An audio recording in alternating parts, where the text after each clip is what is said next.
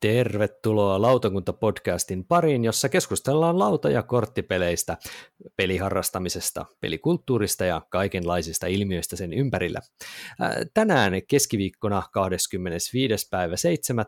lautakunnan kokous juttelee lempiteemoistaan ja peleistä näissä teemoissa. Millainen merkitys lautakuntalaisille teemoilla ylipäänsä onkaan ja näin edespäin. Cthulhu-pelien perään kuolaan minä, eli Tuomo Pekkanen, lautapeliharrastaja, lautapelit.fi, Tampereen myymälän myymälä vastaava. Teeman mukaisesti tarinoita kanssamme turisee myös Miira Hartema Noppapotti-blogista. Tervehdys. No moikka. Sekä Välimerellä tuotteita kanssamme kaupustelee todellisuuspakoblogin Annika Saarto. Hello Rei. Heippa. No niin. Ja ei muuta kuin aloitellaan sitten. Ja laitetaan perinteitä kunnioittain ensimmäisenä kierros siitä, että onko jotain pelejä, mitä olet tässä justiinsa pelannut, mistä haluaisit kertoa. Ja Annikasta, kun ei olla kuultu livenä ihan hetkeen, niin tulisiko sulle mieleen jotain esimerkkipeliä, mistä nyt voisit mainita muutamalla sanalla? Joo, me tultiin, me oltiin viikon verran tuolla Pohjois-Lapissa ja tultiin sieltä eilen takaisin ja siellä meillä oli sitten semmoinen oma matkabägi mukana täynnä pelejä ja niistä voisin ehkä ensinnäkin mainita kaksi, jotka oli mun mielestä ne parhaat pelit tällä kertaa. Toinen oli toi Quinto. Se oli ihan oma print and play-versio, jossa siis heitetään nopea ja sitten täytellään sitä kuponkia, mutta se, mistä mä en, enemmänkin haluaisin tässä nyt sitten paasata ja kehua, niin on toi roleplayer ja sen lisäosa Monsters et Minions. No niin. Sehän on semmoinen aika kovassa, ehkä jopa hypessä oleva peli, että se on pari vuotta sitten tullut ulos ja, ja se tuntuu olevan aina tasaisin väliajoin loppuun myyty suomalaisista lautapelikaupoista, eli tämmöinen roo, roolipelihahmon luonti, luontipeli, jossa toimitaan, mm-hmm. tehdään niin noppadraftausta ja sitten pyritään saamaan semmoinen optimaalinen hahmo siihen siihen roolipeliin, jota sitten itse asiassa ei koskaan lähdetä pelaamaan, että on täysin tähän roolipelin rakentamiseen keskittyvä teema. Hmm. Eikö meillä kaikilla ole itse asiassa kokemusta tästä pelistä? Eikö Miirakin ole pelannut? Joo. Hmm. Eli tämä on tietyllä tavalla vähän niin kuin Sagradan sukulainen, eikö vaan? Kyllä siinä on mun mielestä hyvin paljon samaa. Jo ennen kuin mä olin tätä roleplayeria pelannut, niin mä katsoin vain jotain kuvia ja vähän lueskelin noita sääntöjä, niin mun tuli niin Sagrada mieleen, mikä on sinänsä tavallaan hassua, että Sagrada on täysin abstrakti. Siinä on se mm-hmm. tietynlainen teema olevinaan, mutta se on silti mun mielestä hyvin abstrakti. Ja sitten taas tämä roleplayeri, niin kyllähän tässä niin ikään kuin on, on se teema kuitenkin, vaikka se onkin vähän ehkä hassu, että siinä vaan rakennetaan hahmoa. Mm-hmm. Mutta kyllä siinä on samaa selvästikin. Kyllä. Mites Mira, oliko sä pelannut sitä sillä lisäosalla vai pelkästään Ää, perus? Mulla oli siis tota, kirjastosta roleplayer-lainassa, ja tota, mä sitten pääsin sitä sen meidän noppa-optimointijakson jälkeen kokeilemaan.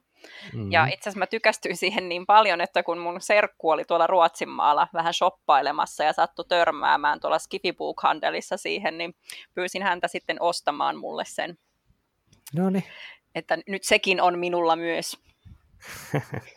Joo, se on kyllä mitä mainion, mainion peli ja, ja tota, just tämä teema, meidän tämän päivän aihekin, niin on siinä kyllä kuitenkin erilainen. Juuri tämä, että tehdään se hahmo vastaavaan sitä, niitä eri ominaisuuksia ja taustoja ja, ja taitoja ja kaikkea, mitä siinä tehdäänkään, niin se on jotenkin kiinnostava. Mä tykkäsin itse tosi paljon siitä kyllä. Ja siinähän vissi, siihen tuli mukana sellainen semmoinen tota, lehtiö tai joku sellainen, että jos nimenomaan haluaa hyödyntää sitä tässä pelissä rakentamansa hahmoa oikeassa roolipelissä, niin siinä voi niin ottaa niitä ominaisuuksia ja muita niin muistiin. Että ilmeisesti tavallaan oikeasti siinä mielessä on hyvin teemalle uskollinen peli, että sitä voi hyödyntää ihan oikeassa roolipelaamisessa.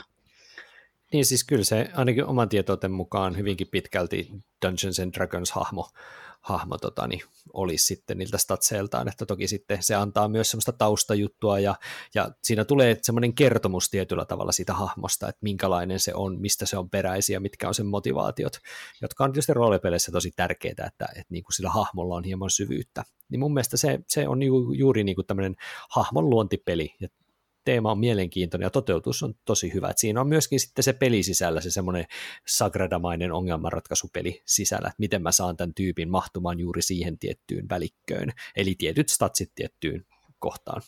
Joo, onhan se selkeä, selkeä europelaajan peli, vaikka se teema on hyvinkin Kyllä. sitä Dungeons and Dragonsia, niin ehtä euro silti, mikä on hyvä. Hmm. Mitäs mieltä sä Annika oot siitä, että kun Miiralla on nyt se peruspeli, niin oliko Miira sulla siis sitä lisäriä vielä siihen? Ei. Ei, mulla on vaan peruspeli. Niin, niin mitäs mieltä Annika oot, että suositteletko heti hankkimaan mahdollisuuksien mukaan lisäriin siihen myöskin? Sen Monsters-osan, mikä tuo niin semmoisen kaupassa käynnin sijaan voi lähteä metsästää monstereita ja sitten on semmoinen lopputappelu lopussa, mistä voi kanssa saada pisteitä. Niin, mä, mä en ole edes pelannut ilman sitä lisäriä, koska mä olin lukenut, että monet, niin monet oli sanonut, että se että se, se on hyvä peli ilmankin, mutta se lisärin kanssa tekee vielä paljon paremman siitä.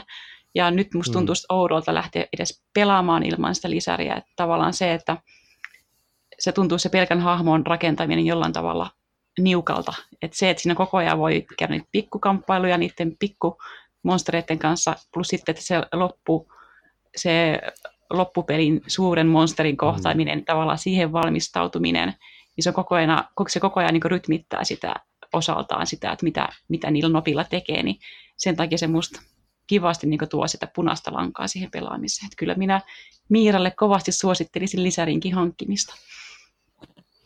Ja kyllä mä allekirjoitan tuon siltä osin juuri, että, että voi elää ilmankin, mutta kyllä se ihan hyvä lisäri on, että Miiralle kanssa täältä vinkki, että hanki jossain kohtaa viimeistään sitten. Viesti vastaanotettu. no hyvä. Ja mites, mites Miira, mikä sulla olisi mielessä joku peli? No tämä on nyt vähän hassu juttu, mutta mä ajattelin nostaa tähän nyt tosissaan ton Sagradan, koska mä juuri sain hankittua sen vihdoin. No, jakson jälkeen varmaan senkin. Joo, siis koska oltiin tuossa mökillä tosissaan ja sitten satuin selaa pelipeikkoa ja no eikö siellä lukenut, että, että yksi kappale jäljellä. Niin kyllä lähti siis hyvin nopeasti tilaukseen, että siinä pankkitunnukset tuli hyvin nopeasti laukusta kaivettua esiin. Ja, ja pääsin itse asiassa eilen pelaamaankin. Tota, sitä jo pelattiin mun miehen kanssa kahdestaan äh, kaksi peliä et nyt kun mulla on nämä molemmat, sekä toi roleplayer että Sakrada, niin äh, mun mielestä Sakrada on vähän si- siitä, siitäkin erilainen, että se on jotenkin nopeampi. Ainakin, Juu, t- kyllä. Niin kuin, et, Setup on ainakin paljon, paljon, paljon nopeampi. Niin ja jotenkin se, se vaan niin kuin, ajatusprosessi on siinä kuitenkin, vaikka se on hyvin paljon niin kuin samaa mekaniikkaa, mutta se on kuitenkin vähän erilainen. Hmm. Niin tota, että jos joku ihmettelee, että miksi nyt mä halusin nämä molemmat, että kun eikö ne vähän niin kuin raaputa nyt samaa putinaa, niin mä koen... En, en mä tiedä, ei. Niin, että ne, ne on tarpeeksi erilaiset sitten. On. Kyllä mun mielestä ainakin. Ja kyllähän ne kortit tuo hirveästi eroa siihen jo, että mä itse asiassa mä tykkään pelata Sakradaa ilman niitä muutamaakaan työkalukorttia. Mä haluan, että se on täysin semmoinen puristinen kokemus. Sitten taas roleplayerissa niin ne kortit on ihan välttämättömiä siinä ja siinä tosi paljon niin pelataan niillä korteilla. Hmm. Joo. Sakradaahan, oliko siihen tulossa joku lisäosa mahdollisesti jossain kohtaa? Joo, siis ihan, ihan näillä näppäimillä. Siis mua vähän harmittaa nyt sen puolesta, kun se myydään nimellä Fifth and Sixth Player Expansion. Okei. Okay. Ja no siis mähän menin itse tähän lankaan, että mä että, öö, että en mä tiedä, haluanko mä ikinä pelata viidellä ja kuudella, että neljä riittää mm. mulle ihan. Että niin kun mä sitten jotenkin ohitin sen ihan kokonaan, kunnes sitten mulle selvisi, että siinähän tuleekin sitten kaikkea muutakin. Esimerkiksi siinä tulee tämmöinen, että jokaisella pelaajalla on pelin alusta alkaen siis semmoinen oma dice pool, jossa sulla on niin kuin jokaista väriä kaksi noppaa, jotka sä heität siinä pelin alussa. Ja sitten sä voit draftaa niin kuin siitä tai sitten sieltä niin kuin yhteisestä. Niin tämä on aika iso juttu, mm. ja mun mielestä niin kuin ihmetyttää, että et, miksi he niin kuin päätti nyt markkinoida sillä pelaajien määrällä tätä. Vaikea sanoa. Mut joo. Aika jännä sinänsä. Joo, okei. Okay. Se on muuten kanssa jännä, jännä sinänsä ihan vähän asiasta kukkarukkuun tyyppisesti se, miten Asullia ja Sagradaa ollaan yhdistämässä omalla pienellä vähän niin kuin temaattisesti, kun on se tulossa se, mikä se on se Asulin se oli erikoisversio, missä tehdään kans ikkunasta. Joku Stained and jotain. Stained Glass of Sintra, muistaakseni. Niin, Just, niin. Vähän sellainen fiilis, että Azul ja Sagrada yritetään naittaa vähän niin kuin yhteen. Toki sillä ei ole mitään tekemistä sen Sagradan pelimekaniikan kanssa suoranaisesti, mutta, mutta tota niin, hassu yhteensattuma vaan, jos Joo, mutta yhteensattuma onkaan. Arvaa menikö se wishlistille niin kuin heti? no ei, ei mua yllätä kyllä yhtään, että kyllähän se todennäköisesti on aika mainio peli. Joo, mä ajattelin mm, olla vähän erilainen siinä mielessä nyt, että en tuo tähän, te, tähän tota, niin, enää jatkoa tähän noppa-optimointi kautta noppa-juttua, vaan ihan tämmöisen King Dominos tyyppisen pelin, eli tuossa nyt on, kun on, on, on, on Lautsikalla ollut nyt tässä töissä ja siellä on tulossa uutuuspelejä tässä nyt sitten syksylle, niin on päässyt kokeilemaan vähän niin kuin ennakkoon ennen kuin se on niin kuin julkaistu semmoista Fantastic Park-nimistä peliä, joka on aika jännä yhdistelmä sille, että sen grafiikka näyttää aika vähän semmoiselta lapsekkaalta, mutta sitten taas toisaalta se pelimekaniikka on kuitenkin ihan sillä ihan tämmöinen perhepeli plus-tyyppinen, vähän niin kuin Kennerspiel-tasoinen mun mielestä. Ja se on sellainen vähän niin kuin Kingdomin laattoja, mutta niitä yritetään silleen niin kuin samankokoisi, pelataan kuitenkin yhteiselle laudalle ja saa laittaa niin kuin päällekkäin ei niin kuin yhden suhde yhteen päällekään, vaan pitää laittaa niin kuin kahden laatan päälle aina se seuraava laatta, jos laittaa yläpuolella. Ja sitten aina pelataan niin kuin neljä tai viisi laattaa niin, että yksi jätetään pelaamatta, ja se on se, että mitkä, mitkä niin kuin väriset alueet sulla on siinä laatassa, mitä sä et pelaa, niin antaa sulle sen kierroksen pisteet. Eli esimerkiksi kaksin pelissä sä pelaat neljä laattaa, jossa on aina niin kuin kaksi osaa, ja yhden jätät käteen ja se pisteyttää, niin se on aika yllättävän niin kuin juonipeli näyttäisi olevan. Et sitä mä niinku odotan, että minkälais, miten niinku ihmiset ottaa vastaan sen, kun se teema on pikkasen vähän semmoinen niinku lapsekas, mutta sitten se peli kuitenkin on mun mielestä ihan mielenkiintoinen abstrakti peli. Et niinku, tietyllä tavalla vähän samaa kuin jossain asulissa, että teema voi olla aika abstrakti, mutta peli voi olla tosi niinku, hyvä. Joo, mä oon myös bongannut ton Fantastic Parkin, että se on tulossa lautapelit fiihin ja Meille mm. pitäisi ilmeisesti olla arvostelukappaleenkin sitten tulos jossain vaiheessa. Mutta no niin. tota, just toi teema. En mä, musta tuntuu, että yllättävän moni raskaiden eurojenkin pelaajat osa tykkää semmoisesta vähän söpistelyaihe teemaisista mm. peleistä ja he, he popsi mm. niitä vähän niin kuin fillereiksi, että se voi olla, että ihan mm. oikeat pela, pelaajat, tosi pelaajatkin löytää sen. Kyllä se on semmoinen tosi tosi värikäs, karkkiväreillä semmoisia fantasia-eläimiä käytännössä siinä vaan on, niin se on tosi sillä niin kuin helposti lähestyttävä ja selkeä, mutta ehkä vähän räikeä omalla tavallaan.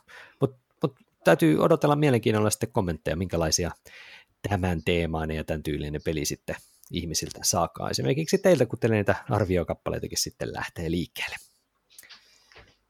Jees, mutta eiköhän me hypätä nyt sitten syvään päähän, eli aletaan puhumaan sitten tästä meidän päivän aiheesta, eli teemasta, pelien teemoista.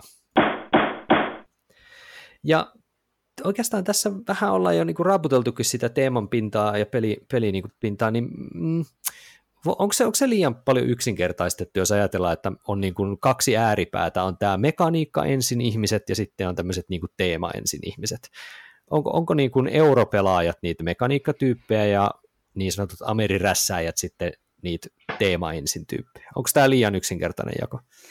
Mitä mieltä olet? Tota, mun mielestä nykyään se on vähän, vähän liian karrikoitu. Että jos mä vaikka nyt mietin itseeni, niin en mä ole varma, pystyykö mä nyt niin sanoa suoraan, että mä oon pelkästään se mekaniikka ensin ihminen. Vaikka mm. ehkä eh, niin pikkasen kallellaan sinne, mutta ky- kyllä mulle sitten kuitenkin on merkitystä sillä teemalla, mutta tavallaan sitten se, että miten se teema tuodaan ilmi, niin tästähän nyt sitten voi keskustella paljonkin.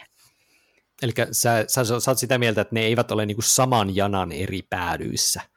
Niin. Vaan ne on vaan kaksi eri asiaa, että sä tykkäät, että sun peleissä olisi kuitenkin se mekaniikka isommassa roolissa kuin, kuin se teema, mutta että sitä teemaakin voi olla ja saa olla ja se voi parantaa tai Mm, no teema voi ainakin tehdä sen, että ö, vaikka olisi mekaanisesti tosi hyvä peli, mutta jos siinä on semmoinen teema, joka jostain syystä on mulle vähän, että mä en tykkää, niin, niin en, mä, en mä aio pelaa sitä.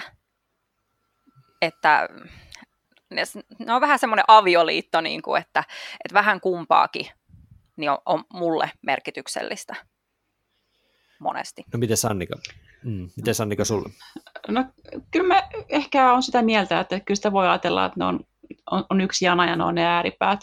Mä ehkä jotenkin koen, mä oon sit siinä janan keskivaiheella jossain siellä Atlantin keskellä sitten Islannissa ehkä. Mä, niin kun mulla on sekä teema että, että mekaniikka hirveän tärkeää mä oon joskus miet, yrittänyt miettiä, että kumpi mulla on tärkeämpää. Että tavallaan sitten minkä mä liitän ehkä sit niihin amerirässeihin, niin on se, että siinä on selkeästi enemmän tarinaa ja juonta, kun taas mulle, niin se teema on tärkeää, mutta mulle ei ole semmoista niinku, äh, ehkä trassipelaajien semmoista niinku, taitoa tai halua heittäytyä siihen tarinaan. Et mulle, liit, ri, mulle riittää, että se on vaikka joku viininviljelysettingi siinä. Mä tavallaan koen, että se on sitä mm. todellisuutta siinä, kun mä pelaan sitä, mutta ei mulla ole niinku, ei mulla ole kärsivällisyyttä tai jotain, jotain tällaista ominaisuutta, että mä lähtisin oikeasti miettimään niin yksityiskohtia, että no miten tämä tarina menee. Et se on mulle, niin kuin, mä katson, mm. että mä saan tuosta kortista kaksi kuutiota tai tuosta mä saan yhden nopan heiton lisää ja se on niin mulle se, mutta se teema tavallaan taustalla kuitenkin sille, että, että se luo sitä, sitä jonkinlaista ää, kokemusta siitä tietystä aiheesta, mutta, mutta se, sinne ei tarvikaan, enkä mä halukkaan sitten tavallaan tekee sen enempää siihen, siihen pelaamiseen. Mm. Onko sulla tullut vastaan ajatusta, mikä toi Miira heitti omalta kohdalta, että joku aihepiiri saattaisi aiheuttaa tai teemapelissä saattaisi niin kuin ajaa sut pois koko pelistä? Oh, hyvin, hyvinkin, hyvinkin paljon. Et tota, kaikki, no Tulhu on sellainen, ei se ehkä aja pois, mm. mutta se, kun on paljon pelejä, joita voisi pelata, niin kyllähän se karsituu semmoinenkin, mikä ei vaan kiinnosta, vaikka se ei mikään inhokki varsinaisesti olisikaan kaikki apo, apokalyptiset, dystoppiset maailmanloput ja zombit ja, ja tiettyä kyllästymistä myös avaruusteemaan olen havainnut, että se ehkä menee liian sinne fantasiapuolelle, että se on ehkä se sama, että mikä myöskin estää mua ehkä heittäytymässä niihin rässipeleihin on se, että mulle ei vaan sen tyyppistä mielikuvitusta tai vaikka olisikin, niin mä en jaksa käyttää sitä, kun mä pelaan, että mä en niin jaksa niin miettiä sitä sitä teemaa, että kuvitella sitä. Että mä haluan, että se on semmoinen todellinen teema. Onko tarinallisuus peleissä ja teeman määrä jotenkin yhteen, yhden suhde yhteen sitten? Että koetteko te, että sellaiset pelit, joissa on juuri tätä tarinaa, tätä tällaista niin kuin flavor-tekstiä ja, ja tämän tyyppistä, niin onko se niin kuin sitten tämän niin kuin teeman, teemallisuuden vahvuutta? No mä koen, että ö, siis mä en oikeasti yhtään tykkää flavor-teksteistä ja näistä. En, en mä jaksa lukea niitä tuolla, ja mun mielestä se on hirveän laiskaa teeman tuomista. Että se on sille, no meillä on nyt tämä kortti, niin kirjoitetaan tänne alareunaan tämmöinen pieni kiva teksti, niin sitten nämä ihmiset ajattelee sille, että oo, että nyt oli kaunis auringonlasku ja se ei liity siihen mitenkään, että sillä kortilla sä saat vaikka viisi vihreitä kuutioa. Et mä niin kuin haluan mm. enemmän sitä niin kuin te- teemallisuutta niin kuin ehkä niiden mekaniikkojen, että ne olisi silleen niin kuin yhteistyössä, niin sitten mä tavallaan saan siitä sitä tarinaa paljon enemmän, vaikka se olisikin näin yksinkertainen kuin vaikka viinin tekeminen. Niin, No, mä itse on ehkä sitten teistä enemmän sinne mekaniik, korjaan teemapuolelle, eli mä itse arvostan teemaa, mutta ehkä mun näkökulma tähän vähän niin kuin teema versus mekaniikka on se, että mä arvostan tosi paljon pelejä, joissa mekaniikat tukee teemaa, tai teema on otettu huomioon mekaniikoissa. Et mä en tykkää mm, niin kuin päälle liimatusta teemasta, jos saatte kiinni, mitä mä tarkoitan. Tiedättekö, semmoinen peli, jossa teema on keksitty vaan viime hädässä sen takia, kun ollaan lähetty ihan täysin niin kuin mekaniikka edelle suunnittelemaan peliä ja tekee peliä. Mm-hmm. Niin kuin, että hyvä esimerkki, niin kuin positiivinen esimerkki olisi fotosyntesis.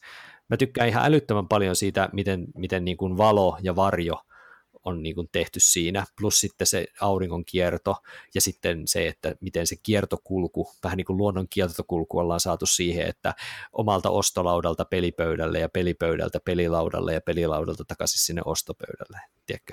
Mm. Että siinä on niin kuin tiettyjä semmoisia temaattisia juttuja, jotka toimii niin kuin mekaani- on saatu niin kuin näyttämään mekaanisesti kivolta, tai joku mekaniikka on saatu näyttämään temaattisesti kivalta.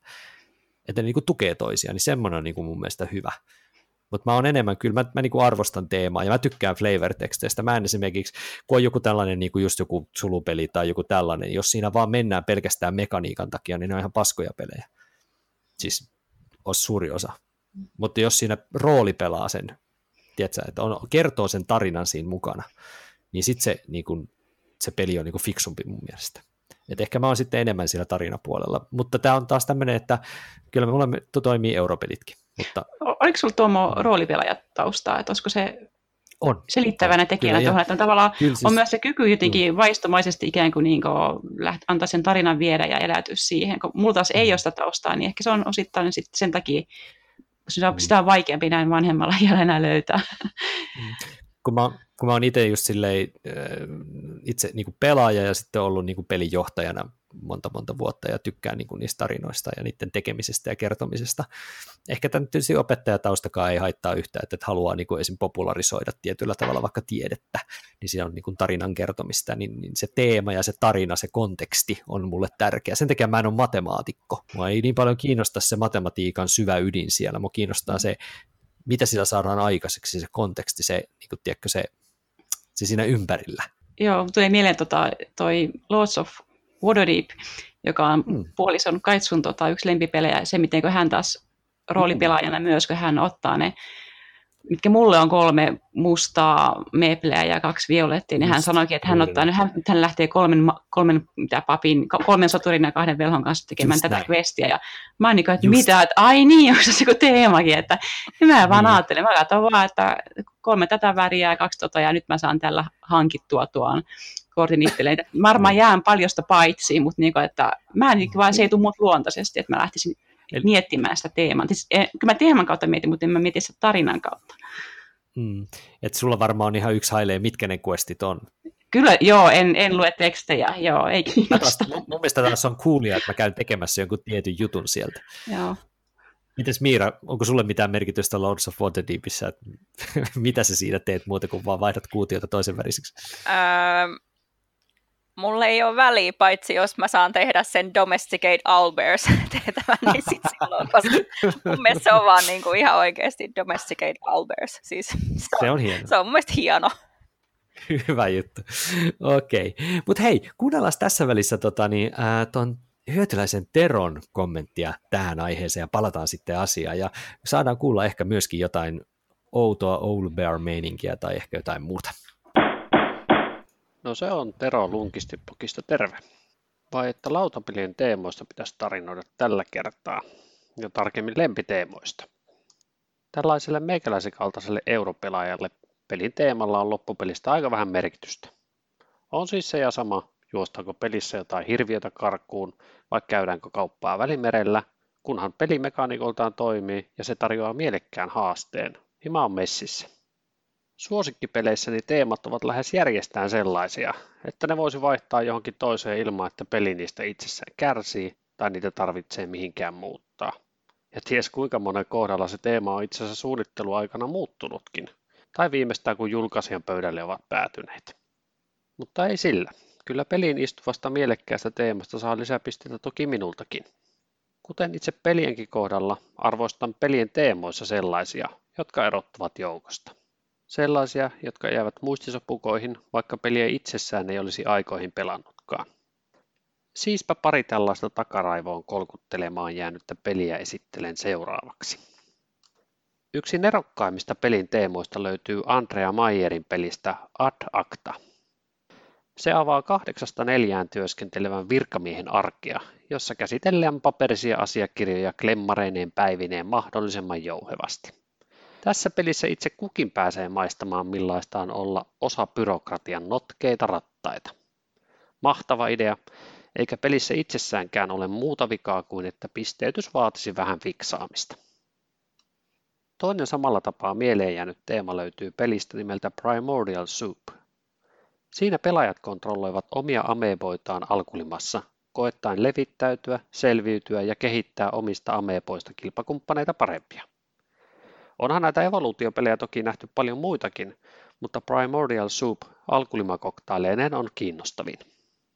Kolmas ja yllättävän vähälle käytölle jäänyt peliteema liittyy lehden toimittamiseen. Vanha kun on Extra Blood, miltei 30 vuoden takaa lähestyy aihetta vieläpä monipuolisesti. Itse hersyvien otsikoiden metsästämisen ohella pääsee nimittäin taittamaan myös lehden kantta. Eli kun siis niitä lempiteemoja kyseltiin, niin liputan monipuolisuuden ja omintakeisuuden puolesta. Että tällaisia mietteitä tällä kertaa. Lähetys takaisin studioon. Tero kiittää ja kuittaa.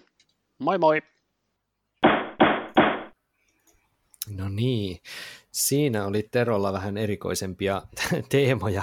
Onko teille kummallekaan mikään noista Teron mainitsemista peleistä tuttu, eli virkamiespeli, lehden julkaisupeli ja Ameba-peli. Joo, siis musta oli hauskaa, kun mä tuossa aikaisemmin päivällä kävin niin Board Game Geekia vähän läpi, niin kuin, että mitä kaikkea mä sieltä löydän, niin itse asiassa toi mm. virkamiespeli tuli eteen, ja sitten mä niin kuin ajattelin siinä maisille, että eikä, että tämä ei ole niin kuin todellista, että et olisiko niin kuin mitään muuta voinut heittää siihen, mutta joo, tietenkin Tero mainitsi juuri tämän. Miten Sannika? Mm. Äh, Tuosta Ameba-hommasta mä oon kyllä kuullut, noista kahdesta muusta en, mutta mm. tämä virkamiespeli, niin se menisi ehdottomasti niin mun sweet spottiin kyllä, että juuri tuollaisia, tu, juuri tuollaisia teemoja mä oon niin kauan halunnut ja kiva kuulla, että semmoinen on, on jo olemassa. Joo tai Primordial Soup oli tosiaan mullekin nimenä tuttu tai on jotenkin nähnyt, mutta en, en kyllä noista muista ollut kuullutkaan, että on, on kaikenlaisia teemoja tosiaan löytyy. Tuleeko teille mieleen nyt jotain muita vastaavia, tällaisia aika erikoisia teemoja, mitä olette tullut vastaan? Onko teillä esimerkiksi itsellänne joku peli, jota pidätte teemaltaan tosi häröinä tai outoina? Tai tuleeko joku peli mieleen, josta, joka olisi vähän samalla kuin virkamiespelitasolla?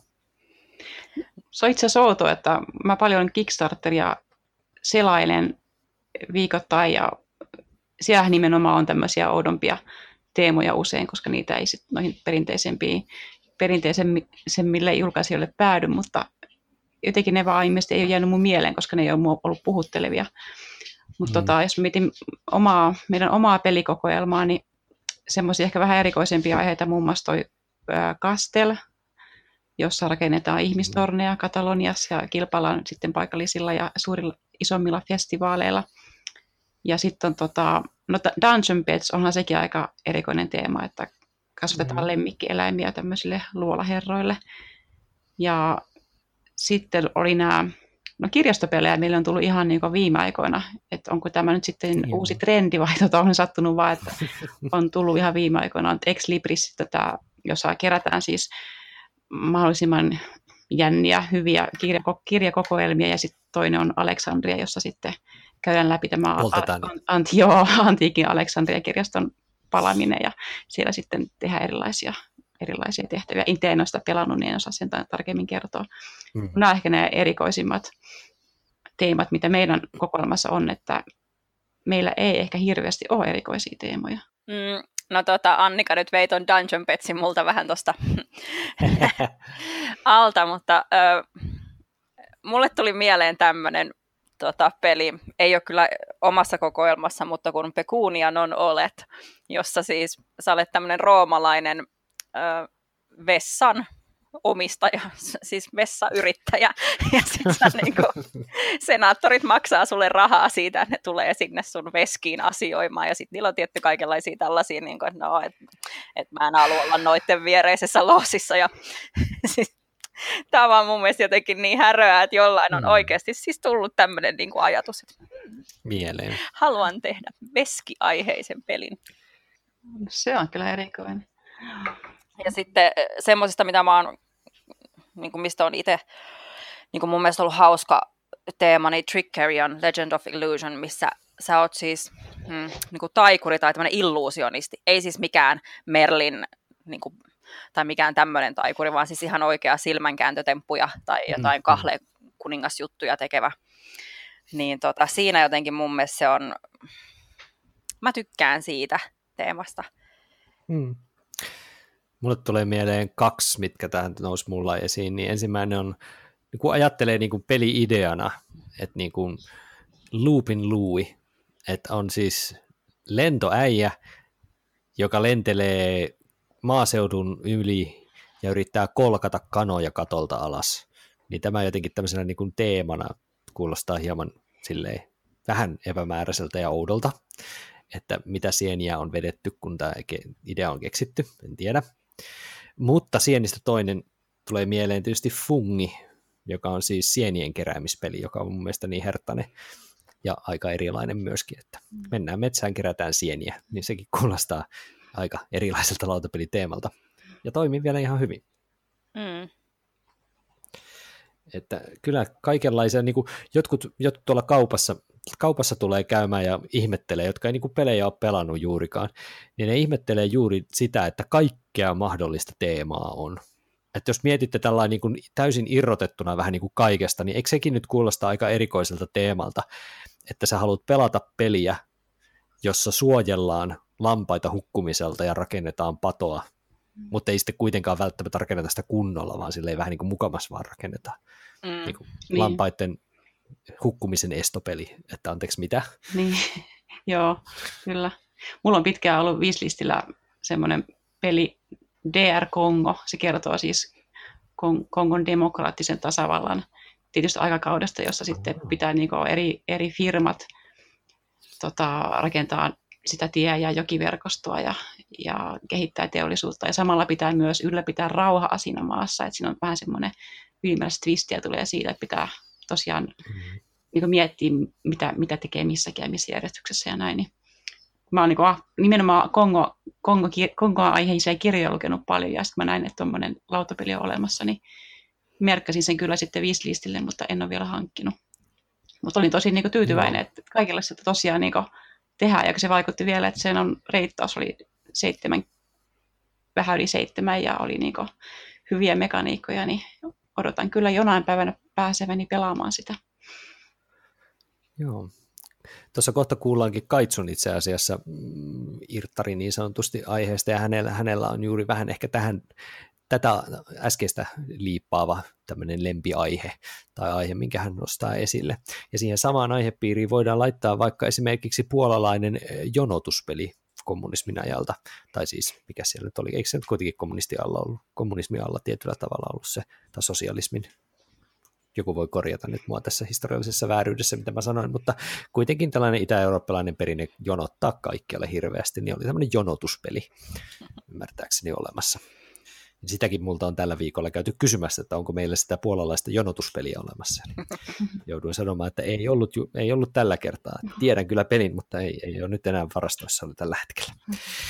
Mutta tota, kuunnellaanpa sitten ehkä vähän perinteisemmistä teemoista nyt tota, niin Kaitsun juttu juuri tähän kohtaan, ja mennään sen jälkeen meidän ehkäpä inhokkiteemoihin, tai semmoisiin, mitkä todellakin, me ollaan jo vähän mainittukin, että jotkut teemat saattaa vähän olla sillä blää, niin, ja sen jälkeen meidän le- oikeastikin lempiteemoihin. Kaitsu tässä moro. Mä tykkään yleisellä tasolla paljon fantasiasta. Ongelma on vähän siinä, että lautapelien fantasia on yleensä sellaista kehnoa ja geneeristä. Gloomhavenkin on vielä kokematta, joten mulla ei ole oikein antaa tähän mitään hyvää laudalla koettua fantsukokemusta. On kuitenkin yksi laajempi teema, joka toimii aika hyvin lautapeleissä, nimittäin lähihistoria. Kirjoissa ja dokkareissa mä suosin kovasti sellaisia aiheita kuin Kennedyt, Nixon, Vietnamin sota, Mustat panterit, Martin Luther King ja Euroopan hullu vuosi 1968. Lähihistoriaan sijoittuvia hyviä lautapelejä onkin sitten jo aika monta. Ihan pelkään aiheen nimellinen käsittely ei mulle kuitenkaan riitä. Historiallisten tapahtumien ja henkilöiden pitää olla pelissä mukana, jotta se fiilis välittyy. Adanda Guptan ja Jason Matthewsin suunnittelema Twilight Struggle vuodelta 2005 oli aikoinaan jopa Board Game Geekissä ränkätty ykköseksi. Se on kylmää sotaa käsittelevä kaksinpeli Yhdysvaltojen ja Neuvostoliiton keskinäisestä kilpailusta. Kummalla on enemmän globaalia vaikutusvaltaa, paremmat aseet ja kuka ehti ensimmäisenä avaruuteen. Kapitalismin ja kommunismin ideaalit ottavat hienosti yhteen tässä korttivetoisessa pelissä. Siinä tasapainotellaan sen kanssa, miten käsikortit kannattaa sijoittaa. Käytetäänkö sellainen operaatiopisteenä ja yritetään saada Romaniassa isolla riskillä aikaan kansannousu.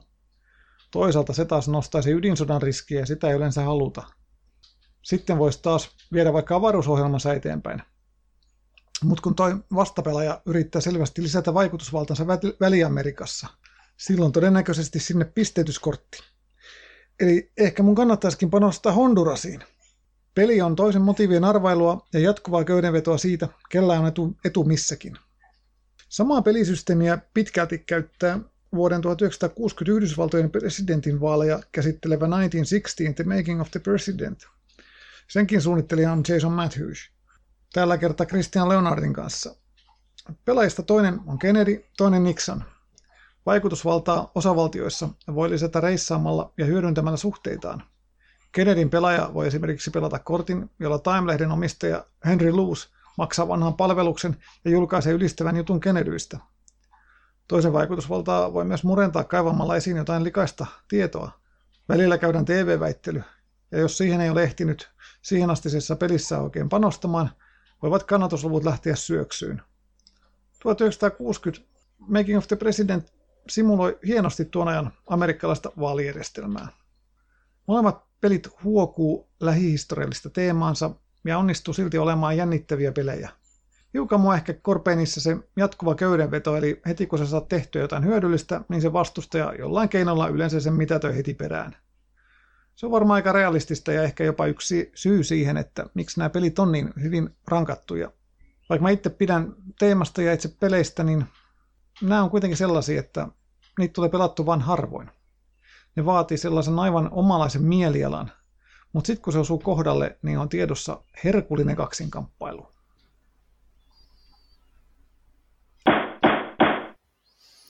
Niin, mulla on nyt ehkä semmoinen kylmäviileä arvaus, että nämä Kaitsu mainitsemat pelit ei taida olla teillä ihan niiden lempipelien listoilla. Onko väärässä? Ei ole kyllä.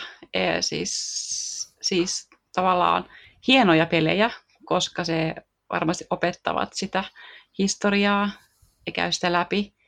Mutta niin kuin sanoin, niin ja mitä tässä Miirakin sanoo, että me ei kumpikaan jaksa lukea niitä kortteja, että me halutaan vaan, me halutaan vaan päästä pelissä eteenpäin, että se ehkä valuu hukkaan se kaikki historia-immersio, ainakin mun kohdalla. Joo, ja sitten tuossa mun kohdalla Kaitsu sattui just valitsemaan se, sellaisen pelin kuin Twilight Struggle, jota mä en niin kuin, siis siinä pelissä on niin kuin kaikki, mitä mä about inhoon. Et muutenkin siis poliittinen historia niin kuin aiheena on semmoinen, että mulla tulee ihan niin kuin, siis semmoisia väristyksiä, että mä, mä en halua pelaa mitään peliä, missä on sellainen aihe. Ja sitten siinä on vielä niin kuin jenkit ja se koko asetelma on, on semmoinen, että mä saan näppyjä. Mulle oli toi 13 Dayskin vähän, vähän niin liian pitkä peli. Että tota, kun ajattelin Twilight Struggle ja Making of the President on, on moninkertaisia, että ehkä se 13 minutes pitäisi vielä kokeilla, että onko se tarpeeksi. Käydäänkö siinä kylmä sota tarpeeksi nopeasti läpi? niin, mikä on tarpeeksi nopeasti, niin se on hyvä kysymys. Kyllä. Mä itse on silleen, että on niin Twilight Strugglea ja sitten sillä samalla mekaniikalla ensimmäistä maailmansotaa ja itsellä on sitten semmoinen terrorismin vastainen taistelu Afganistanin sota tyyppinen versio, semmoinen Labyrinth on tuossa itsellä odottamassa pelaamista, mutta, mutta mm, se todella, niin kuin Kaitsu sanoi, niin pitää olla tietyssä mielentilassa, että sen pystyy silleen, niin kun ne on kuitenkin sen verran tiiviitä, tiiviitä, ja kun ne on juuri kaksin pelejä vielä, niin se on aika semmoinen niin kuin, pitää olla oikea tilanne, että sen saisi pöytään, ja sitten oikea tilanne, että siitä vielä nauttii, että se on aika hankala, hankala kyllä itsellä. aika harvassa on se paikka ja hetki, että niitä ehkä jaksaisi pelata. Mutta päteeköhän tämä yleisemminkin sotapeleihin? Että eikö nämä, nämä on tavallaan myös sotapelejä, vaikka se onkin mm. sitä semmoista no aseton, asentonta sotaa, mutta varmaan no, vähän samanlainen, niin, vahvasti. vähän sama mielenlaatu pitää olla monien sotapelien kohdalla keskittyminen. Tuossa on jo muutamia, jos Miira sai näppylöitä tämmöistä poliittisen historian käsittelystä, niin mä veikkaan, että esimerkiksi joku D-Macher, joku Saksan vaalijärjestelmää simuloiva peli ei ehkä sitten ole semmoinen, mikä on tota, Miiraa innostaisi ihan hirveästi. Juu, ei. Mutta tota, tuleeko sulle mieleen, Miira, nyt jotain muita teemoja, ihan sellaisia niin kuin konkreettisia yksittäisiä teemoja, jotka sä muistaisit tai osaisit sanoa, jotka on sulle vähän semmoinen niin kuin, ei, ei oikein niin kuin, että pyst, pyrit välttämään? Öö, siis näitä olisi varmaan tosi paljon, mutta yksi, yksi, yksi semmoinen, niin kuin, mikä mulle on niin kuin tosi iso ei, niin on, että jos pelissä on, on niin kuin huumeet aiheena. Näitä onneksi on aika vähän ja niin kuin, että se, tämä ei tule mulla vastaan käytännössä koskaan, mm. mutta niitä on, on muutamia. Ja mä en vaan niin ymmärrä, että miksi kukaan haluaisi pelaa niin peliä, jos on aiheena huumeet. Et se on mun mielestä vaan jotenkin niin surullinen ja kauhea aihepiiri, että mä haluan, että kun mä pelaan pelejä, niin mulle, mulle ei tule niin semmoinen kyynel silmään olo. Hmm. Mites Annika, onko sulla jotain teemoja, mitä tulee mieleen lisäksi tässä? Että mitkä, no, ne, sä mainitsit, eikö sä maininnut Tulua? Tulu ja apokalyptiset ja distop, dis, mm. dystopia-pelit ja fans, Fantsukin on vähän kieltämättä, vähän niin kuin, niitä on paljon, niitä on paljon, mm. että tota, mutta tavallaan ehkä kaikki, missä on tämmöistä liian paljon mielikuvitusta, niin ehkä se voisi silleen, silleen niin yleistää, niin sit ne, se ei ole sit se mun juttu. Tuossa toi Kaitsu mainitsi siinä fantasiasta vähän sellaista, että fantasiahan on eri lajeja, on, niin tämmöistä niin high fantasia, on niin haltioita ja magiaa ja sitten on semmoista niin low fantasia, niin oletteko te niin sitten, oletko sä Annika sitten enemmän semmoinen niin low fantasy tyyppi, että sä voit hyväksyä sellaisen Merliin, tiedätkö, Arturin pyöreän pöydän ritaritason mystiikka kautta kansantaru niin. pohjasta juttua, vai meneekö sekin jo sitten teemaltaan sinne NS-fantasian puolelle tai semmoiselle, että se, se ei ole sulle juttu. Sulla on kuitenkin toi historia mm. kuitenkin jonkin verran on, on niinku sellainen aihe, mikä vähän kuitenkin Joo. kiinnostaa, eikö niin? Ehkä muutenkin kiinnostaa se realistiset, sanotaan niin todelliset asiat, oikeasti mua kiinnostaa enemmän, että, että se on enemmän sit sitä, mm. mitä vähemmän se kuvaa todellista elämää, se kuulostaa ehkä hirveän kuivalta, mutta jotenkin musta se vaan on sitä kiinnostavampaa, mitä paremmin peli niin simuloi todellista elämää, jotain, jotain, jotain sen yksityiskohtia. Et siinä mielessä kaikki, mikä menee sinne fantasian puolelle, niin, niin jollain tapaa lipeää pois siitä optimaalisesta teemasta minulle. Mutta kyllä suostun pelaamaan, että ei se, niin kuin, ei se siitä kyse, että se mikä erityinen inhokki kuitenkaan olisi. Mites, mites Miira, sä tota, niin onko sulla niin kuin esimerkiksi fantasian tai skifin suhteen minkälainen, koska ne on kuitenkin tosi yleisiä, yleisiä teemoja, vaikka kauhu sellainen hyvin geneerisesti, niin onko ne sulla minkälaisia No tota, mm, sanotaan, että mä oon tuon geneerisen fantasian kohdalla alkanut vähän väsyä, että siis ei sillä tavalla, että mä en suostuisi pelaa, mutta mm. että mä koen, että kun sit on jotenkin käytetty niin paljon, niin sit mä tykkään, että on vähän niin kuin vähän jotain nokkelampaa tai jotain tällaista, niin kuin esim, esimerkkinä toi Dungeon Pets, koska sehän nyt on ihan täysin fantasia. Sä oot sellainen mm. pikkupirulainen ja sä, sulla on käytännössä sellainen monsterikennel-business.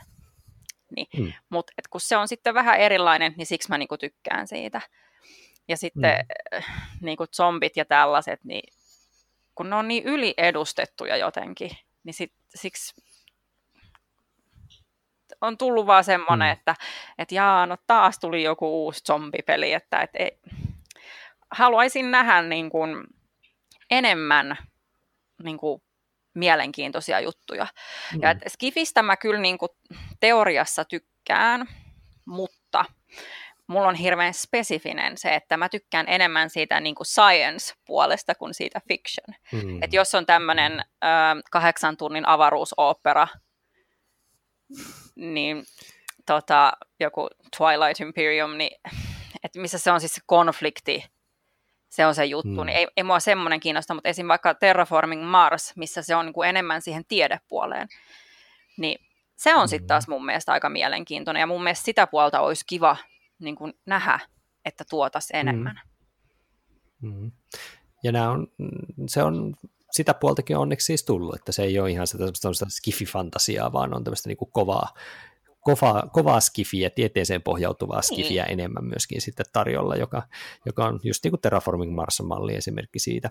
Et mä itse kanssa kuulun siinä mielessä semmoiseen ryhmään, että mistä sä puhuit siitä, että kun niitä zombiepelejä alkaa olla jo 13 tusinassa, niin, niin tota, kyllä mulla niin on se, että mulla ei niin mikään yksittäinen teema ei niin ole en, ei tule mieleen, että mä niin olisin sillä hyyä, en, ei, ei niin kuin, en halua, vaan enemmänkin se on juuri se, että miten se teema on otettu siinä pelissä huomioon.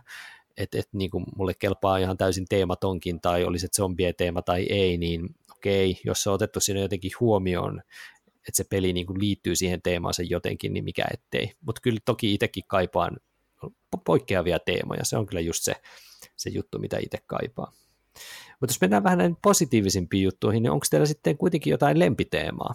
Et mennään nyt tähän meidän aiheen nyt siihen oikein siihen ytimeen, siihen niin kuin lempiteema teemapuoleen.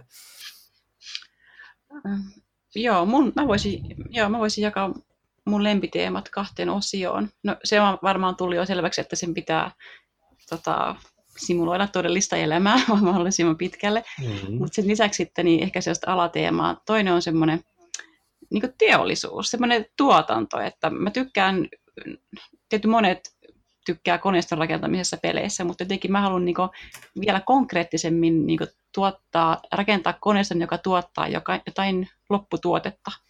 Esimerkiksi vitikulttuurissa no niin. tai brewcraftersissa niin tuotetaan olutta ja, ja viiniä. Ja jotenkin se, se prosessi, se koko tuotantoprosessin ja sen niin rakentaminen, niin se, tota, se rakentaminen palkitsee mua ihan hirveästi. Ja tai joku shipyard on yksi kanssa, mistä sitten tehdään laivoja. Teki semmoinen raskas tai miksei kevyempikin tuotanto, mutta ne selvästi niin puhuttelee mua, että päästään oikeasti tekemään jotain todellista. Sinun kannattaa kokeilla Arkfrightia, jos et ole vielä siihen päässyt tutustumaan. Aa, joo, mä oon nähnyt boksin, mutta en ole... En ole joo, hmm. joo. Sitten, tota... Se on pirun ruma boksi. Okei, okei. Okay. No, se on todella ruma, semmoinen ruskea sävyinen. Okei, okay. no onko se kuitenkin kaunis sisältä, että kyllähän se visuaalisuuskin. No sun kannattaa, käypä katsoa ihan tässä jakson jälkeen, miltä se näyttää sisältä, mutta se, se kuulosti just tolta, miltä sä puhuit. Mulle tuli heti sen. Joo, mä, mä näin sen kerhossa pöydällä, mutta mä itse sillä päässyt pelaamaan. En, en tiennyt sillä, että se on tämmöinen näin, sellainen tuotantopeli. Kyllä siinä tehdään teepaitoja ja, ja, tai vaatteita ja leipää okay. ja lamppuja ja, no niin, sen sellaisia. Siinä samassa Otilta. alistetaan työvoimaa ja potkitaan niitä pihalle ja kaikkea muuta kivaa kapitalismia, mutta siinä tuotetaan asioita Joo, kyllä. se on pääasia. Sitten niitä myydään. Sitten se toinen, tota, toinen mm. alateema on, itse on, on biologi, tarkemmin sanoen ekologi, mm-hmm. niin sellaiset pelit, joissa sitten, jotka niinku kuvastaa jotain populaatioekologista, esim. dominant species, kuvastaa sitä, miten lajit selviytyy ja miten ne kamppailee samasta resursseista ja miten mm-hmm. ne joutuu sopeutumaan erilaisiin mm-hmm. ympäristöolosuhteisiin. Niin, tota, niissä, ja nimenomaan Dominant Species siis on mun mielestä todella hyvä, upea peli, niin se on todella hyvä teema ja se on todella niin kuin, uskollinen sille tieteelle. Mm. Samalla mä huomaan, että, että kun se on sitä omaa niin ammattiosaamista, niin mä oon myös tiukempi siinä, että, mikä, että, että se peli on temaattinen ja että se on oikein.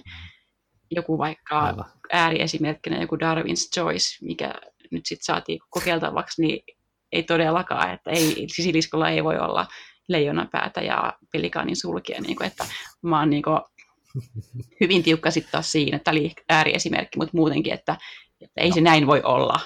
tota, siinä on tiukempi sitten. Jossain siis taas vitikulttuurissa, missä tehdään viiniä, ei nyt ehkä ihan oikea oppisesti, mutta mulle se riittää, koska mä en itse mikään viinivalmistuksen asiantuntija. Mutta tota, mm. muita tämmöisiä ekologisia aiheita on muun muassa Habitats, mikä on musta oikein niin kuin, mukavan temaattinen peli.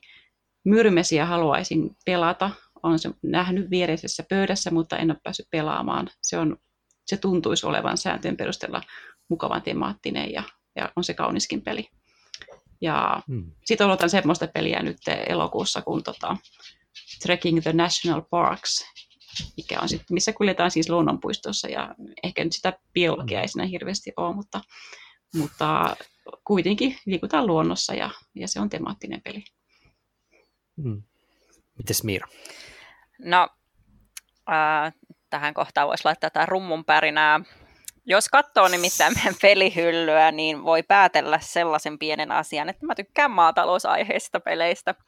No niin. Ja, no niin. Ähm, ja sitten kun mä oon yrittänyt miettiä, että miksi, koska mä en oikeasti edes niinku viihdy maalla.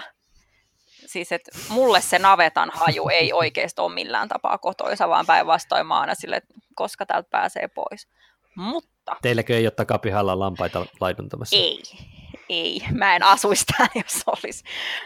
Mutta siis joku siinä on, tai mä olen tulkinnut sen näin, että se on se, että monet maatalousaiheiset pelit on sillä lailla onnistunut naittamaan sen teeman ja mekaniikan niin hyvin, että mm. se toimii, niin kuin esim. nämä Rosenbergin pelit, mitkä on niin kuin mulle, mm. mulle suosikkeja, niin mulla on niin kuin siinä se olo, että, no, että nyt mä ihan oikeasti olen kasvattanut tätä mun mm, niin kuin peltoa tässä tai mitä milloinkin. Että mulle tulee, niin kuin, että mä teen jotain, mä rakennan jotain, mä saan jotain aikaisiksi ja mielelläni teen sen paljon paremmin kuin sinä.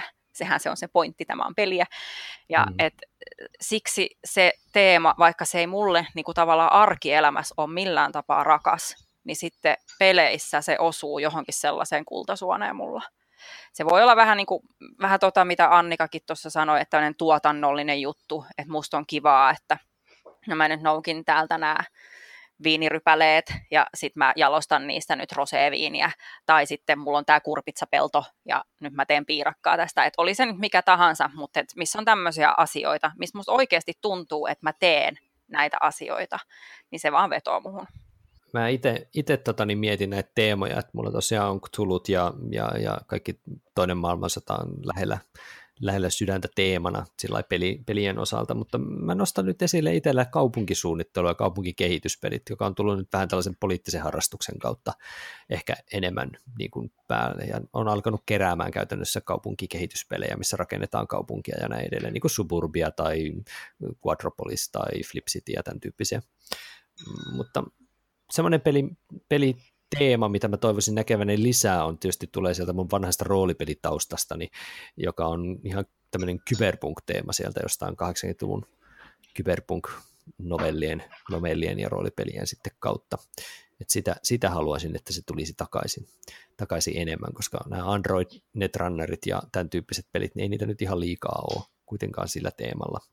Tai ainakaan hyviä pelejä sitten siinä on, niin sitä itse toivoisin ehkä lisää onko teillä jotain, jotain teemaa, mitä te toivoisitte näkemänne lisää vielä tähän loppuun, jos mainittaisiin vaikka muutamat. Onko jotain sellaista teemaa, mistä haluaisitte nähdä pelin ylipäänsä, että joku yrittäisi jonkun teeman ottaa ja tehdä siitä pelin?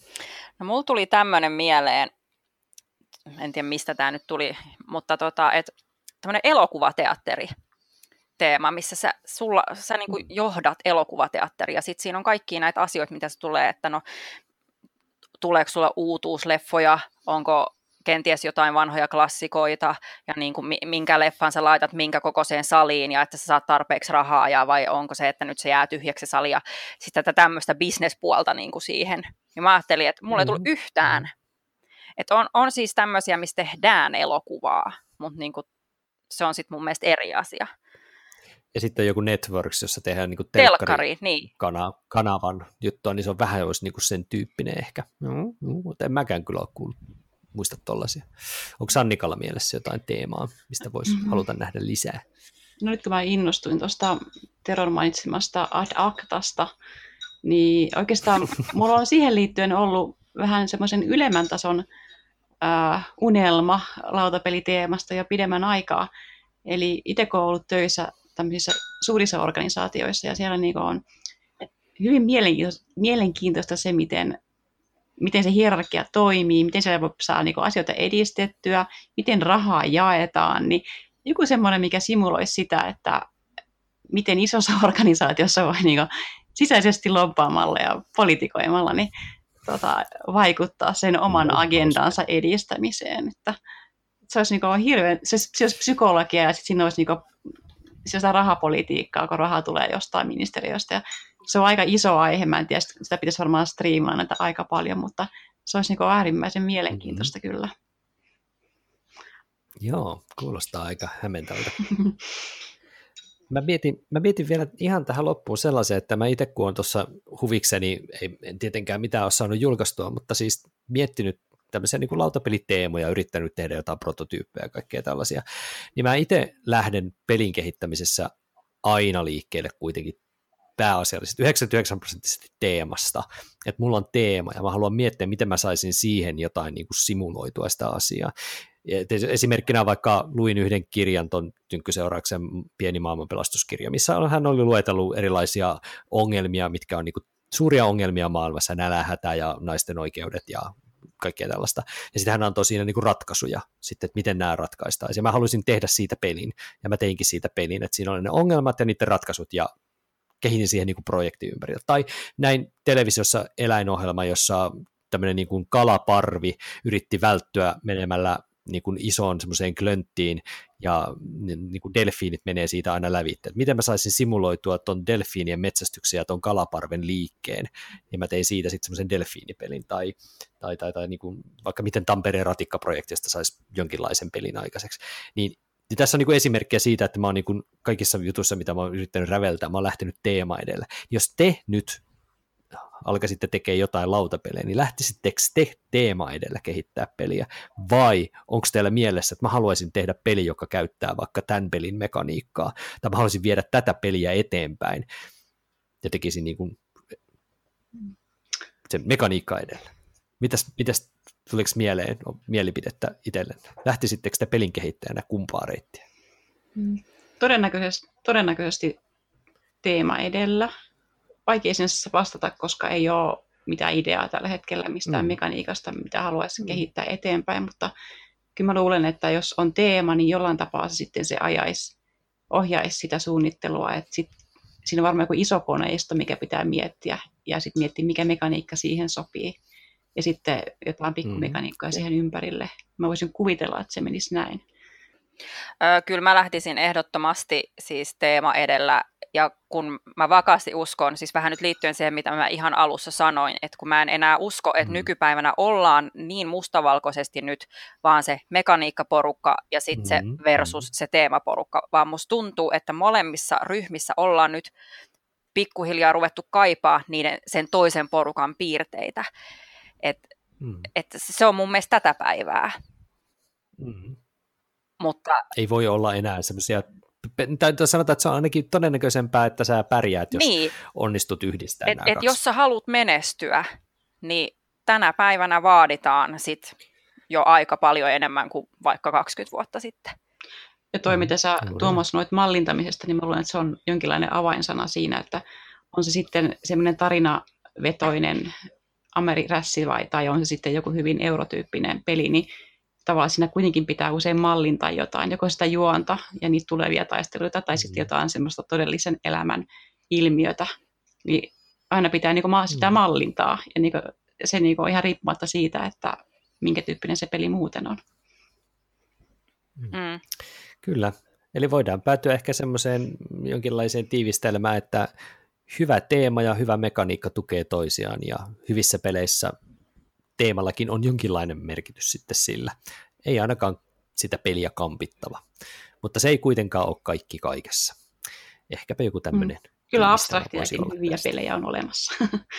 kyllä, kyllä. Se on juuri näin. Poikkeukset aina vahvistaa toki säännöjä ja näin, että, mutta kuitenkin, että se mekaniikka peleissä kuitenkin on se ehkä sitten se oleellisempi asia.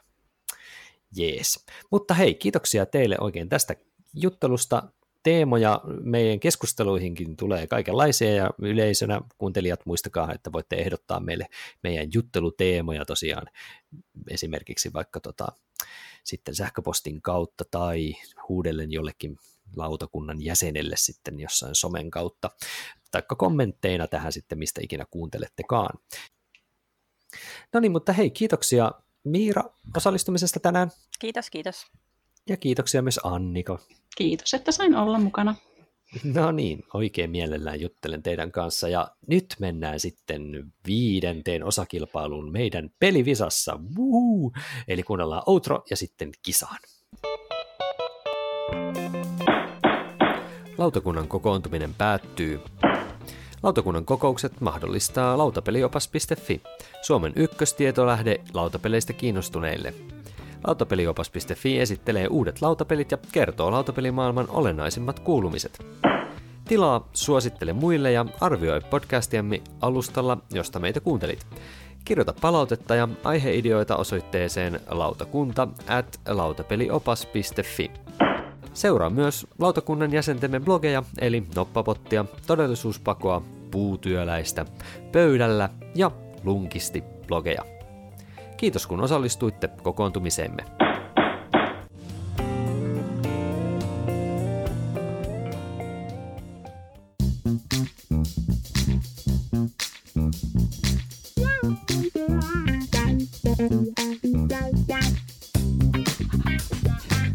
No niin, ja tervetuloa tänne Pelivisan puolelle. Osakilpailu numero viisi on ymmärtääkseni tässä nyt kyseessä, ja kärkipaikallahan on sitten Saaron klaanista niin sanotusti Kaitsu täydellä 6 kautta 6 osaamisprosentilla.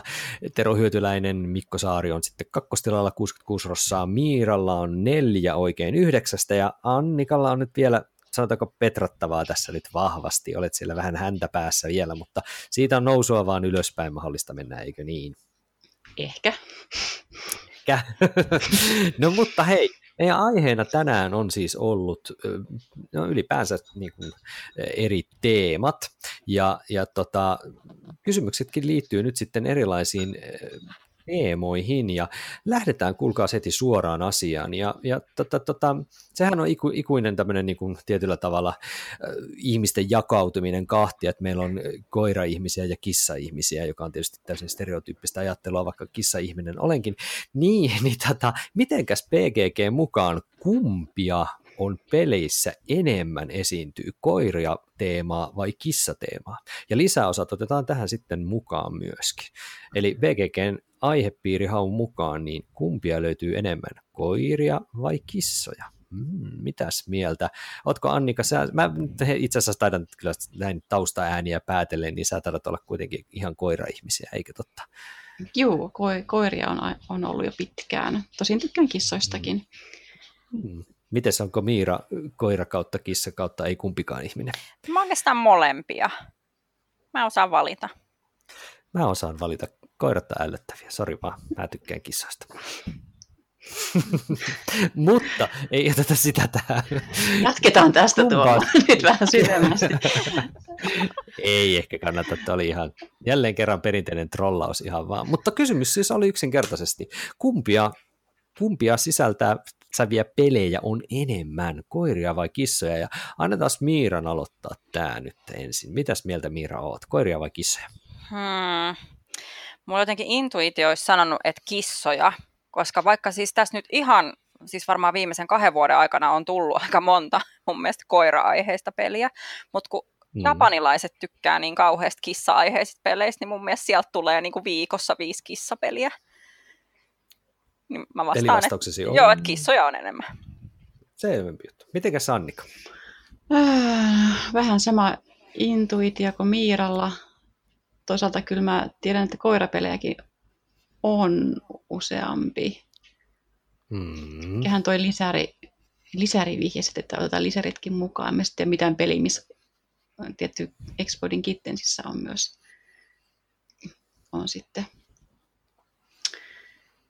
Mutta ehkä mun pitää se koira vastata, koska olen koira-ihminen.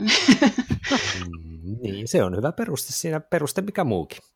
Ja se on eri vastaus kuin Miiralla, niin ainakin saataisiin sitten tietysti erilaisia Hajontaa. tuloksia. Niin. Hajontaa. Niin, mennäänkö me koirilla vai vaihdatko vielä kissoihin? Kummin päin? Mm, no, Kama, jos noin kysyt, niin mun pitää ilmeisesti vaihtaa se. Eli... Ei, niin on väittänyt. Mä annan vaan, sulla on kaksi vaihtoehtoa. Sanotaan koira, koira sanotaan koira. Hyvä, että sanoit koirat, koska sehän on täysin oikea vastaus. Koiriin liittyviä Oikeasti? pelejä on 400, kyllä, 460 ja kissoihin liittyviä pelejä 367, tai että ne ovat osa sitä peliä erityisesti. Mutta lampaita on aiheena vaan 153 peliä, että mm-hmm. lampaat jää kolmoseksi. No niin, kato, näin se Annika lähtee, piste, pistettiin no niin, on avattu. Siitä se Kyllä, hienoa. Siirrytäänpä sitten ehkä tässäkin keskustelussa jo aikaisemmin ilmitulleeseen seuraavaan teemaan, teema pariin. Eli kumpaapa sitten on enemmän peleissä? Pirates versus Zombies. Kumpiakin pel- aihepiiriä varmasti liittää ehkä jopa jotenkin mielestä liiaksikin asti. Mites jos pitäisi laittaa piraattihattu päähän vai zombien maski naamaan, niin miten Annika, kumpia näistä on enemmän peleissä? Kyllä mä heti veikkaan zombieita. Mun mielestä niitä on enemmän kuin merirosvoja. Mm. Eli sun vastaus on zombi. Joo. Alright. Ja mites Miira? Ää, mulla kans niinku eka, eka jotenkin tuli, että, että zombit. Mutta mä mietin, pitäisikö mun pelaa tuota Annikan taktiikkaa, että mä vastaan eri, Mm. Joo, Niin. kokeillaan tätä, koska tämä on vaan peliä, niin mä sanon merirosvot. No se on kyllä hyvä, että vastasit, koska se on oikein vastaus. Piraatteja on todella enemmän. Niitä on 1060 pelissä ja zombeja on 957. Ah, ne ei ihan kirinyt vielä loppuun. Että, siis, Ei, ei, joo. kyllä joo. Kyllä ne piraatit vielä, se on yllättävää, että kyllä niitä riittää aika No paljon. varmaan niitä tunkkia, kun mä kerran mä tein sen viiden suoran blokkauksen pira- piraattipeleistä, että oli todella vähän sellaisia Mm. mm. vakavasti otettavia pelejä, niin ehkä ne on sitten niitä 80-luvun tunkkeja, joita ne, jotka sitten lisää sitä määrää. Kyllä. Maanviljelyyn liittyviä pelejä oli by the way 780 ja junapelejä 1120, eli junapelit on ihan, ihan ykkösiä. Ja niistä puolet on 18xx. Mm, Juuri näin, sinä sen tiesit. Mutta viimeinen kysymys. Tilanne on siis yksi yksi tältä, tässä jaksossa. Se on tiukkaa, tiukkaa. Ja t- tässä mennään nyt myöskin vähän aikaisemmin mainittuihin teemaan, mikä Miiralle ei ollut ehkä niinku se mielekkäin teema, eli niin sanotut adult theme, eli teemat, joissa ovat, on juuri päihteitä, seksiä ja sen sellaisia. Ja sitten sitä vastaan laitetaan uskonnolliset teemat, eri religious, religion. Ja se nyt on, se on itse asiassa niin, että niitä adult-tiimejä on yllättäen enemmän kuin tätä uskonnollista teemaa, eli en kysy sitä. Mutta mä kysyn sitä, että onko adult theme-pelejä kaksi kertaa enemmän tai enemmän kuin se verrattuna religious themeihin. Eli onko siis, niin kuin vaihtoehdot on se, että näitä adult-tiimejä on enemmän, mutta ei kaksi kertaa enemmän kuin religious-tiimejä, tai sitten niitä on yli kaksi kertaa enemmän. Kaksi kertaa tai yli. Saitteko kiinni kysymyksen vaihtoehdot? Joo. Eli onko, onko, onko niin kuin seksiä, alkoholia ja aikuisia teemoja vain vähän enemmän kuin sitten totani, vai onko tosi paljon enemmän tätä aihetta kuin niitä uskonnollisia teemoja? Ja nyt olisi taas Miiran vuoro aloittaa. Niin mä rupesin tässä nyt heti ensimmäisenä miettiä, että lasketaanko nyt sitten tämmöiset niin kuin antiikin uskonnot, niin kuin tuohon religious, varmaan lasketaan jotkut tämmöiset kreikkalaisjumalat jonkinla- ja nämä. Jos siinä on temppeleitä ja niitä Joo. käsitellään siis uskonnollisina asioina eikä semmoisina niin taruolentoina, niin silloin se lasketaan, mä veikkaisin näin. Joo. Mutta Ähm, jos se on vaan, että Zeus hakkaa Marsia tai se on vaan joku tällainen, niin kuin, että siinä ei ole sitä uskonnollisuutta millään tasolla käsitelty, niin sit se ei todennäköisesti lasketa. well, Mm. mä sanon kaksi kertaa vai enemmän. Niin, eli al, eli niin kuin, vain vähän enemmän Vain vai vähän tosi paljon enemmän? Siinä on vaihtoehdot. Ää, mun tekisi mieli sanoa tosi paljon enemmän, koska toi, toi adult theme on sit niin laaja. Siin, siinä on niin kuin monta eri tämmöistä juttua, kun religion on sitten taas vähän kapeampi. Joo, mä vastaan niin. E- Eli roimasti enemmän. Tosi paljon. Joo. Roimasti enemmän. All right. Mitäs Annika, mikä sellainen mielikuva sulla on? Niin, no varmaan, niin, varmaan, no varmaan pitkälti partypelejä sitten ne. Tai ei välttämättä, mutta monet. Mutta eikö tässä nyt voi olla jotain tämmöisiä reaali, niin kuin, niin kuin esimerkiksi jotain tällaisia niin kuin poliisipelejä tai niin, kyllä. tämän tyyppisiä Joo, hyvin siellä toisessakin on sitten. Mm. Mm. Nyt mä en edes muista, Ja tämä on mitä... tietysti BGGn kategoriointi, Niin eli on, että tota, no, mä en muista mitä Miira sanoi, sanoi että nyt, joudun, nyt olen ihan omillani ja sanon, sanon, sanon että, Mä sanon, voin sanoa, että Miira vastasi roimasti yli, mä sanon sitten sen, että ei roimasti enemmän, eli vain vähän. vain vähän enemmän. Mm. Ja se oli tällainen kerran oikea vastaus, eli vain vähän yli. Itse asiassa se ero on yllättävän pieni, eli BGG Rankingin mukaan Adult Team-pelejä on noin 1040, ja Religious Teamed pelejä on 920. Eli se on mun mielestä todella yllättävän pieni ero, on vain niin varmaan se- sadan pelin. Se on varmaan se religious aika kattava kategoria sitten. Mm. Mutta tämä on juuri tämä, että teeman voi tulkita, että mikä on mitäkin, niin sitten aika, aika näköjään sitten kevyesti. Ja sitten toi on monesti, mihin mä oon törmännyt, on ollut keskustelua näistä mytologisista asioista, kun sit Niin. jotkut haluaa Mm. liittää sen siihen uskontoon ja jotkut ei, ja Kyllä. sitten siitä Niin. kinataan. Mm. Mm, mm. joku A kohta Joo, Covenant-tyyppinen peli, onko se nyt sitten uskonnollinen, kun siinä kuljetetaan liitonarkkua Liitonarkkia. maastoista tavalla, että siinä voi olla tämmöisiäkin Niin. hyvin kepeästi uskonnollisiksi linkitettäviä. Kyllä mä veikkaan, että toi on kuitenkin, toi, toi varmasti on laskettu mukaan. Kyllä mä uskon, ihan että varmasti. on. Kyllä, Ihan varmana on. kyllä. Mutta hei, sellainen kisa tänään. Annikalla meni nyt oikein mainiosti. 66 rossaa tuli oikein tästä jaksosta. Onneksi se olkoon, oli niin. tämän jakson voittaja. Kiitos. Hienoa, hienoa.